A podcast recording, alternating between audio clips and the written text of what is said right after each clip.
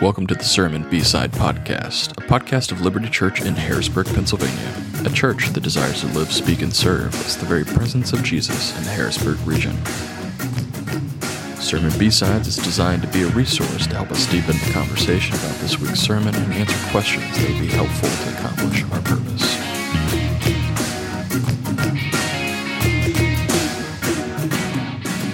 Hey, welcome to another B-Side podcast. My name is John Robinson. I serve as one of the pastors here at Liberty Church in Harrisburg, Pennsylvania.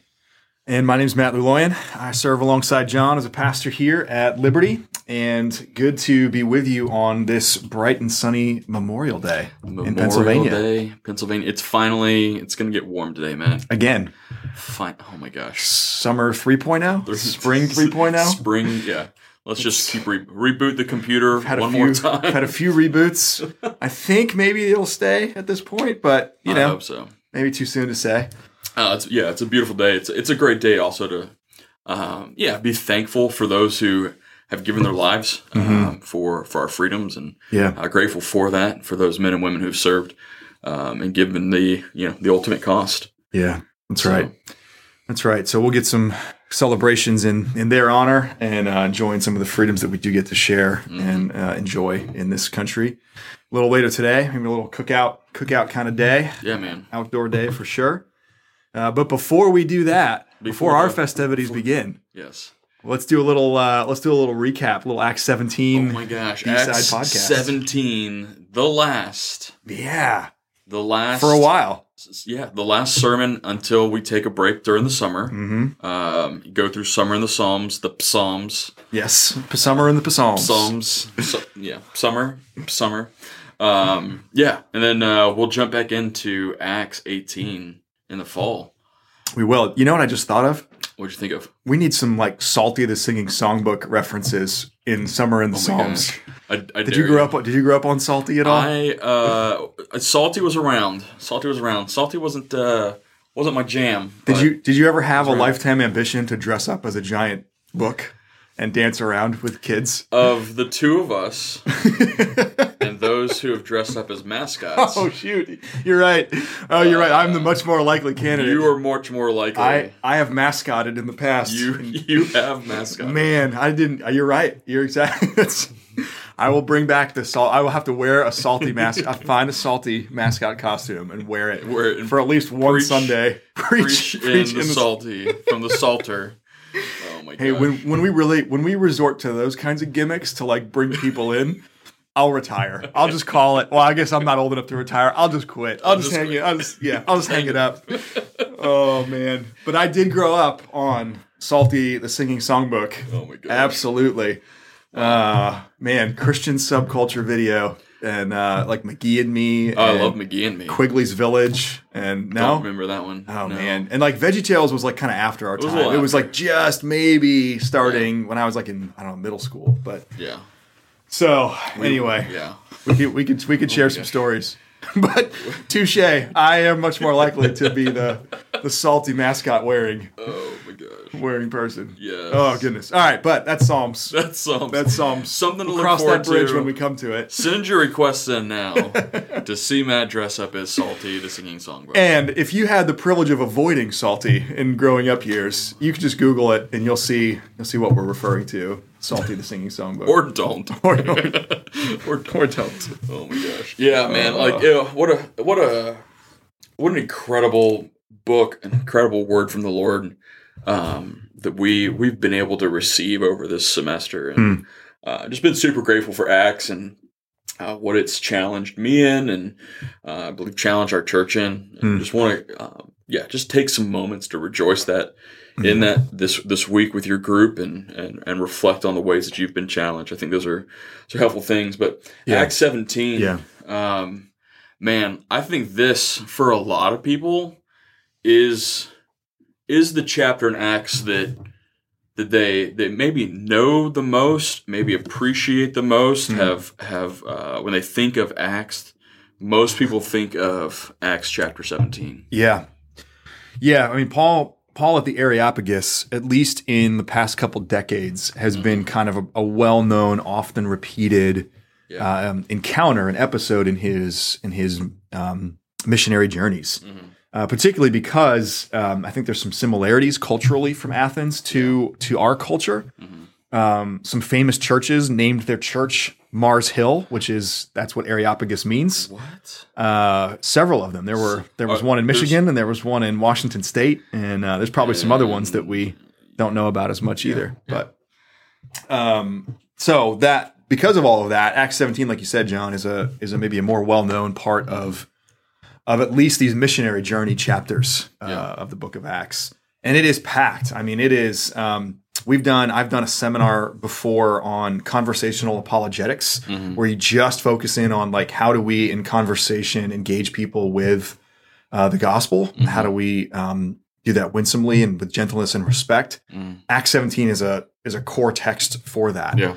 Um, you get we were able to in the seminar kind of thing we're able to do a little bit of a deeper dive into okay paul uses their own poets Mhm. so are there bridges that we can build from our own cultural examples that don't require prior scripture knowledge i mean there's all kinds of stuff Mhm. you could mine acts 17 for multiple weeks and, and do a really deep dive Yeah. into it as opposed to the the kind of flyover that uh, that yesterday was kind of looking at the whole thing all in one Yeah. one fell swoop No, it was it was really good. I think I think the ways in which uh, we see Paul contextualize the gospel um, really do help us, inform us, and um, and can shape the ways in which we see evangelism, see gospel presentations, and um, and I think need to need to see need to see the gospel's ability to flex yeah you know?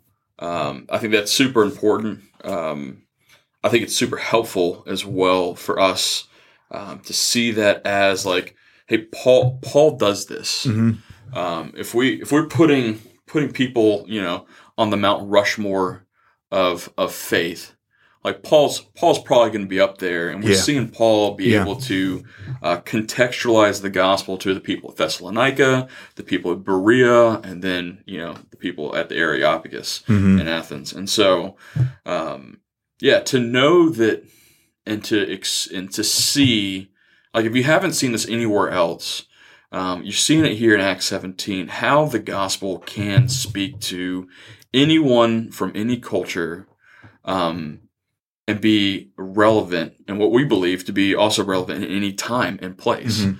and so uh, we see that i think in a, in a very condensed picture here in acts 17 hmm uh, so we looked at yeah we looked at those those kind of uh, three three points that you made you know content context and compulsion. Yeah. Um, so content matt like as we're kind of getting into content a lot Yeah. of people will look at um, contextualization hmm and go hey i need to change the content to Right. make it palatable palatable sure uh, for where i'm at and who i'm talking to right talk talk a little bit to content man Yeah. Yeah. So there's a huge difference between changing the content of the gospel and changing the approach to how we share the content of the Mhm. gospel. So yeah, I, I would say it's a compromise to to change the actual message of the gospel to try to make it just kind of fit um, beyond what it what it actually is. And that's where just wanting to even sit, clarify yesterday it's so I think it's okay to use the word gospel as this, you know, um, adjective for so many other things. Yeah. Um, gospeling you're- yeah, adjective. It's a verb. It's an adverb. It's like it's Yeah. it's a it's everything now. yeah Um, I think there's a lot of ways I appreciate that because it's we're, a lot of people that are using it that way are doing it because they they're trying to be centered on the gospel. Mhm. We just got to make sure regularly that we're remembering. Well, what is the gospel again? yeah And it really is what Jesus has done, and that faith in Him and His finished work is what saves us from our sin and reconciles us with God. We we just have to be really clear about that. Um, that it is a message that is to be believed, and that is how Right. salvation. That is how we experience salvation. Yeah. Um, so now the implications of the gospel are massive. Mhm. And the the scope of of and how that specific work of Jesus fits into this wider scope of the work of God hmm is huge, and that's where. So, I would say, you know, there's t- there's really two things that came to mind. I was only able to talk about one of them yesterday in the sermon that really help us kind of f- f- um, flesh out the the content of the one true gospel uh, in ways then that can be really helpful contextually in different in different Mm-hmm. contexts. So the one I talked about yesterday was what we might call for shorthand um, chronological Bible storying. Or Oh, chronological Bible. And John, you and I and a couple other elders and folks from our church got to go to a seminar Mm-hmm. um, and learn about chronological Bible storying recently Mm-hmm. which on the one hand was really encouraging because I think it's something we, at least in, in terms of our sermon series and how we think about preaching, try to do. And it is Mm-hmm. to essentially say, help people understand the whole story of God, that the Bible is one story, Yeah. that it all points to Jesus. Mhm. So the more we understand that, I think that's one, that's one thing that really helps us explain who Jesus is and what he's done and help it actually make sense to other people because it, it's got this background of what was Yeah. building up to it and Yeah. then what flows from it, Mhm. where it's heading into eternity, you know, Yeah. his reconciliation of all things. But Which is also, I'll, I'll yeah, jump in. jump in here real, real quick, um, is what we do because yesterday was Family Worship Sunday. So Yeah. we give Yeah. a quick little overview of this is what we do in our kids' classes. Yep. Uh, we do chronological Bible story. It's a three year journey that we take our kids through, through scripture, pointing them to uh, where do we see Christ in this? Where do we see the, the big picture of the gospel through all of these stages? What's that curriculum called, John? It's called uh, the Gospel Project. The Gospel Project. It's got that word gospel. Gospel. There you go. They, The- they, they, the gospel. content. Yeah. Yeah, the gospel, the content. That, that's good. Um, but yeah, so that's like we're trying to do that um, in so many different areas of what we do on a Sunday morning Yep. and then throughout the week is try to remind us that there is a bigger picture happening. You know, Mhm. 66 books written over 1,500 years by 40 plus authors. Yep. We have one story. That's good, man.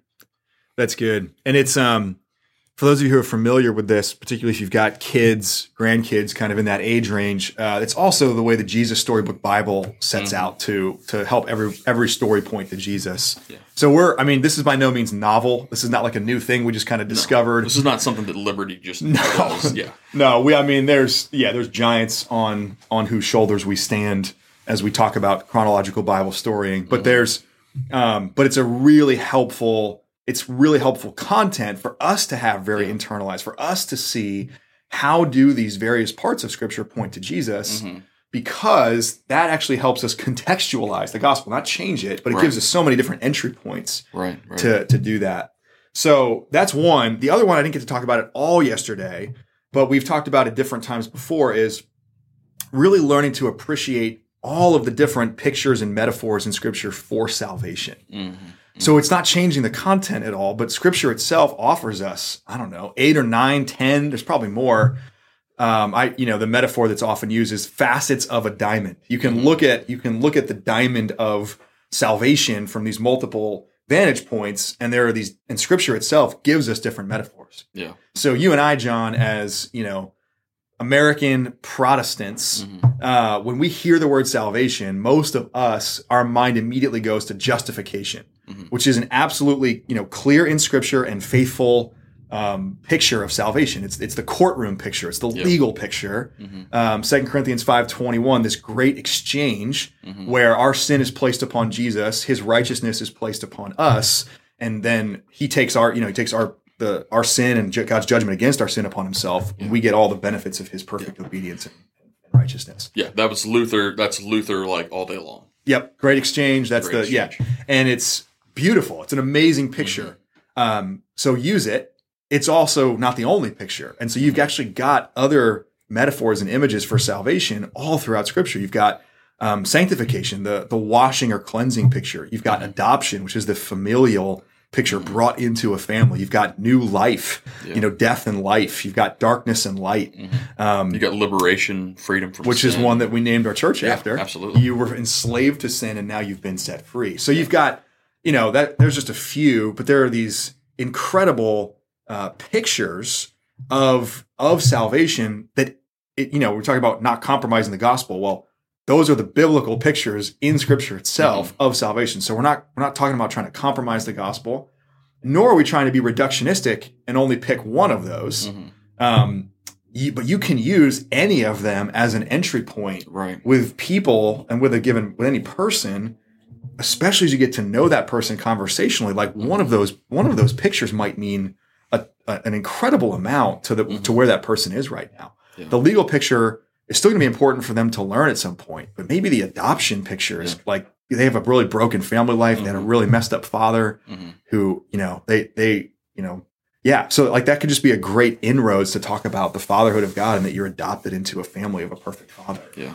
Um, as opposed to trying to make them go through the the gauntlet of the legal picture first and then Right. figure out the adoption piece. Yeah, yeah. It's it, it- like we were saying. Like there's so many pieces of this that uh, that will fit into in not just cultural context but individual context. Yeah. And so like to know those, to believe those, to be able to articulate those things Mhm. are really helpful for us as people who try to live faithfully present lives in communities and and may and will by God's grace have opportunities to have these kind of conversations. And Mhm. so uh, seeing these pictures, pulling out these these truths from Scripture, and to be able to articulate them to people as you're having those kind of conversations. So that's that's content. Yep. Yep. Um, we talked about context um, yesterday, and I think that's uh, maybe like in a bigger way the thing that's kind of in front of us. We see 3 Mhm. different contexts. We Mhm. see the uh, the church at Thessalonica, the church at Berea, and then I don't know if it's the church at Athens, but like it's the it's the it's Athens, sure. you know. And Yeah. so we've got we've got this There's a few happening. people left behind there at the end. That's yeah. Yeah, Uh-huh. yeah. I mean, absolutely. There, you know, the church, the church was for sure established there in Mm-hmm. Athens um, in that moment, and so, um, yeah. Let's let's talk about context because um, we're talking relatively around the same region, and we've got different contexts. Yeah. Yep. So, even in central Pennsylvania, we're going to have different contexts. Mhm. How do how do these three um, three things we talked about like hostile, hungry, and open or skeptical? Yeah.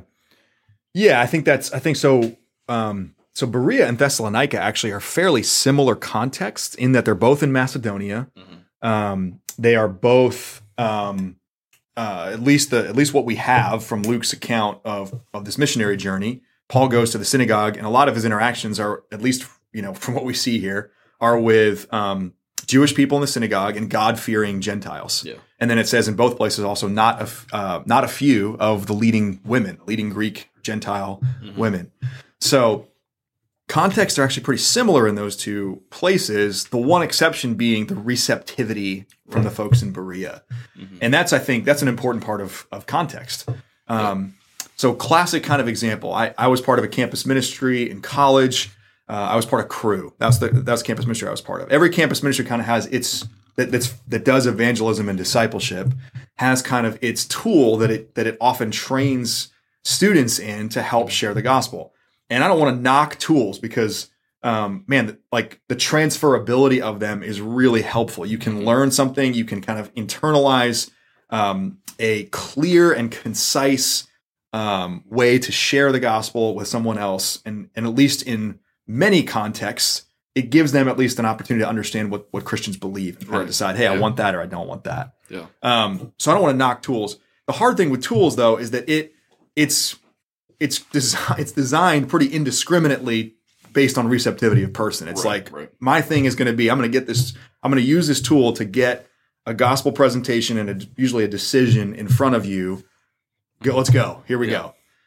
And I think those tools tend to work really well when someone is closer to that hunger side of the spectrum Sure. Yeah. as opposed to if someone's hostile, if someone's skeptical or cynical, and you're and you come across like, hey, I'm here to like get you to a point of decision. I'm here to get this thing in front of you that I learned how to do. ABC. Always be closing. Always be closing. I learned this tool. I'm excited about this tool. I'm going to put this in front of you now.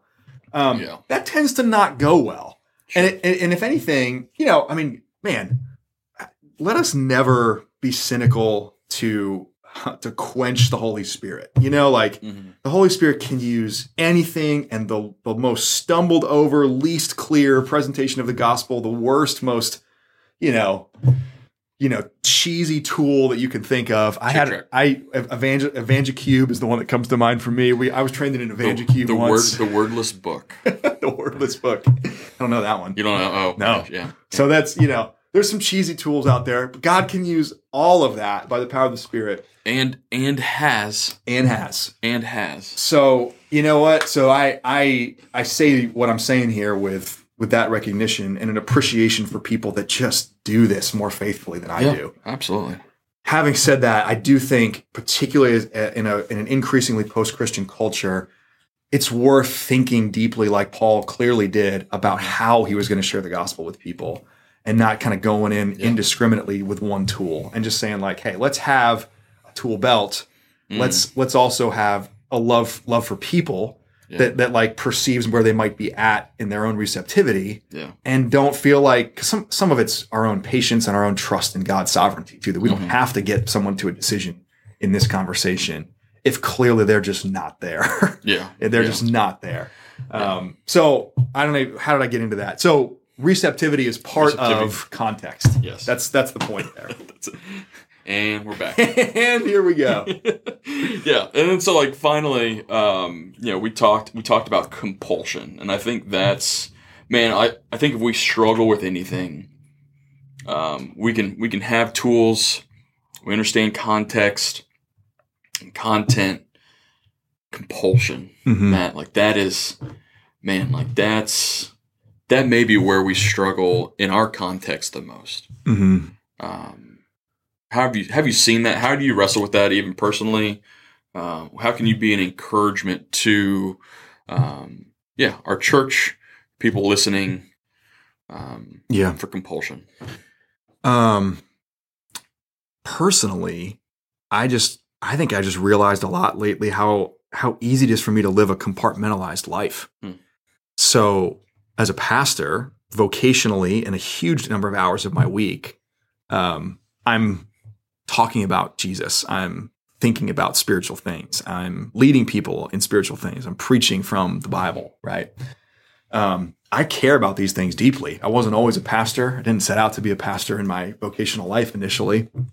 So there, there, there was a time when I feel like my life was less compartmentalized, where I, I was kind of in the course of just everyday life, um, always trying to to think about, um, you know, people that I'm around. Do they understand the gospel? How can I care for them? How can I love them?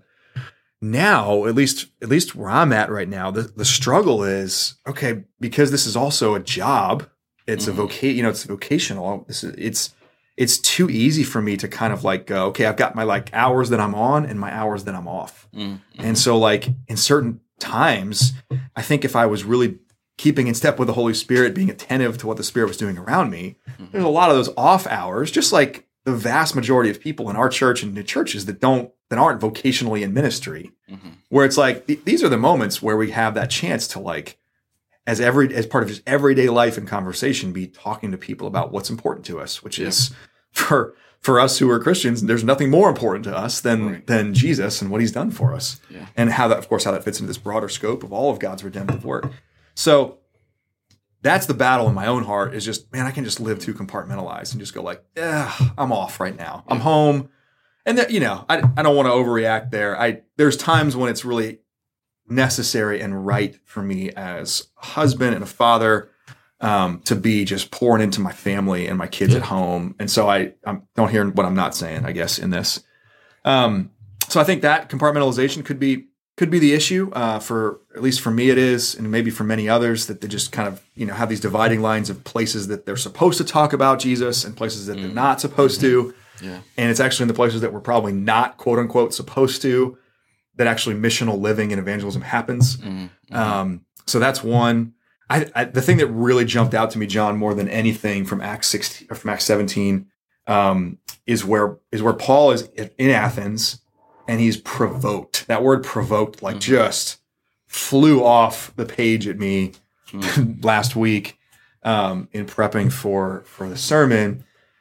And he, you know, he's walking around this gorgeous city. Athens wasn't quite as pretty in the first century AD as it was in like the fourth and fifth century BC, but it was still really nice. Um, and he's like, you know, like like I might be a tourist going like, wow, this stuff's incredible. Paul's like, this is idolatry. This is mm-hmm. terrible. Yeah. And and these people are so you know lost and and and on this path of destruction because mm. they've rejected the living God. Yeah. And that idea of like how how provoked am I? Because I mm. actually recognize what idolatry is and, mm. and that it's an affront to God and what that also means for the souls of other image bearers if they persist in that idolatry. I think that's man, like there's, um, you know, I think if we the, the more that we perceive what idolatry is Yeah. and how it actually is hurting and wounding people, I think that becomes this constant source of compulsion to say, like, man, let me help people get out of that. Yeah. Let me at least, let me at least uh, share with them hmm that there's another way. That, Yeah. that, that there's that there's a there's a there is a one true living God Yeah. that they're missing, and they're devoting themselves to something that Yeah. cannot possibly give life. Absolutely. Yeah, I thought I thought you're you helped us kind of define a little bit, maybe in a broader way than what we've um, we kind of come into this picture of idolatry Mhm. um, thinking thinking about like um, you know when we think of idolatry we think of like an image people bowing down to an image and kind of um, you know worshiping this this idol right that's that's the picture Sure. that people are like Yep. well there's not a lot of idolatry there's you know or we can make things idols but like what what really is the essence of idolatry um, is a devotion to something or or someone right that, Yeah. that doesn't ultimately deserve the worship the admiration but it's also another aspect of that is like um, people thought that there was a provisional aspect from idols Mhm. right? They would worship these idols because um, they got something in return from them, or they could manipulate them in a way, either through sacrifice or uh, these sexual orgies that would occur in Mhm. these temples and stuff like that, Mhm. um, so that they would be able to receive or have a blessing upon them that Mhm. uh, that these deities would give them, and so Yeah. um, that when we expand what this picture of idolatry is, uh, we can see a lot more connections, I think, culturally to our, Mhm. our time and place Mhm. and how people look to things in the same way um, that ultimately do not bring them the fullness of what their the desire of their heart is, Mhm. where only God can and only the gospel can be um, their their true uh, passion and desire and their provision. hmm Yeah, that's right. That's right, and that's um yeah. There's so I'm, I I mentioned a couple in the sermon the other day of like what what do I, what are idols right now in our in our life in our culture. Yeah, Um, so the ones I mentioned the other day were accomplishment, accumulation. It's kind of like materialism, gaining, you know, gathering things. Um, man, here's two that are that I feel like are pretty timely right now. Safety, Mm. um, and and you know, as we're trying to continue to regather safely from a pandemic, um, safety for some people in our culture is a very is an idol. Has become an idol, and in the idea that we can, by human intervention, hmm um, avoid any kind of risk or threat to life, health, or all all risks or threats. and we and what we're willing to work, what we're willing to offer up, the offering, the sacrifices of what we're Mhm. willing to offer up for safety. Um, man, that so that merits tons of conversation. But that's an idol. As is, let me take the other flip side of that in this cultural moment: individualism, uh, Mhm. independence, my my personal rights, where we go like my, it's me over anything else, you know. So there's idolatry all over the place on both sides in this cultural moment. I think that's important to notice. Uh, work and leisure, political or social ideologies. Mhm. I, I just opened up The Gospel Centered Life, which is a great book written by Bob Thune and Will Walker some years ago. Uh, chapter six in there has a great list of idols that are. Um, they just even use like the sin of gossip, for example, and like here's the heart idols that might exist underneath that, and they just rattle off a bunch: approval, control, reputation, success, security, pleasure, knowledge, recognition, respect. So like Mm. man, I, I mean, if, yeah, if it's helpful, and if you're like, man, what are idols? I we could find a couple lists from people that have done a little bit more of an exhaustive uh, search of of different idols, um, and uh, in, you know, in current cultural um, situations, not not the stone and silver and gold ones. Yeah. And there, it's a really helpful diagnostic to see in our own heart where we are prone to idolatry in an ongoing way. Uh, but man, it's also a way to be provoked uh, Mhm. culturally, and then therefore have that compulsion to share Christ. Yeah, no, that's good, man. Yeah, I, th- man, so much of the um, of this this section, this half of Acts, um, has has helped reorient and, and get me really excited for uh, what God is doing and is going to do, um, and has done, man. And, Hmm. and like, man, let us let us let us remember um, and be uh, spurred on Hmm. by God's faithfulness in previous generations. Like what we're reading is not just a fairy tale or a Right. uh, a story that someone told. Like these are actual events, actual people, actual places that we see on the pages of Scripture who um, have gone from uh, the kingdom of darkness to the kingdom of light and God's glorious Son. hmm And so, uh, rejoicing in that and believing that God still does do this kind of incredible work in our day Mm. and that we get to participate in this. Yeah, it's good. Um, as partakers of the divine nature, we are participants in God's work and ministry, Hmm. um, and seeing people truly um, being liberated. yeah. Um, yeah, just to kind of like let's riff on our name for a little bit, man. Yeah. Like um, we we get to we get to be the abolitionists, Hmm. Right? Of uh, of people's souls Hmm. um, through the power of God and through the power of His Spirit um, at work. And so, uh, yeah, like let's let's take this take Mhm. this um, this semester's worth of just diving into the Book of Acts, Hmm. um, and let it propel us forward Yeah, into what God would do um, in our time and place. that's right, man. Well said. So, so we are uh, we're gonna take a break for Yeah. the summer. We might throw a few uh, special episodes Some- out here yeah. and there. Yeah, if you do have questions as we get into the Psalms and you want to send them our way, great. We might not do it every single week. We probably won't do it every single week, but um, we'd still love to hear your questions. We'd love to like Yeah, tackle them. absolutely. If even if we can't do it on a podcast, we can try to respond to you directly. Yeah. But um, yeah, we're grateful for you know we we hear from multiple people um, that this is a helpful resource. So we're thankful for that. Uh, we want to keep being helpful. So um, feedback, thoughts of how we can do that well, questions that you do have, keep sending them our way. Mhm. Uh, we'll see you a few times maybe over the summer, and Yeah. then uh, look toward the fall to be back a little more consistently. Absolutely. Yeah. Thank you guys for joining us for tuning in. Uh, we will be taking a break, but uh, you know, keep keep. I don't know what is. Do they subscribe? I don't know. Whatever it is. However, you get notifications, like keep those on. We'll drop some episodes this summer. We uh, we we haven't figured out our professional podcasting like sign off yet. We're like we're still working We're on that still one. fumbling stuff. As you can tell, we're very highly organized. Um, and this is highly produced. This episode brought to you by Psalty. Psalty, This- the song. Yes, was perfect. Yeah, hey guys, thanks for joining us. Uh, again, if you have any questions, feel free to shoot those over to us. Uh, Matt at liberty.org, John, liberty.org. Glad to follow up with you. Hope you guys have a great Memorial Day week. yeah, we'll talk to you soon. Sounds good. See ya.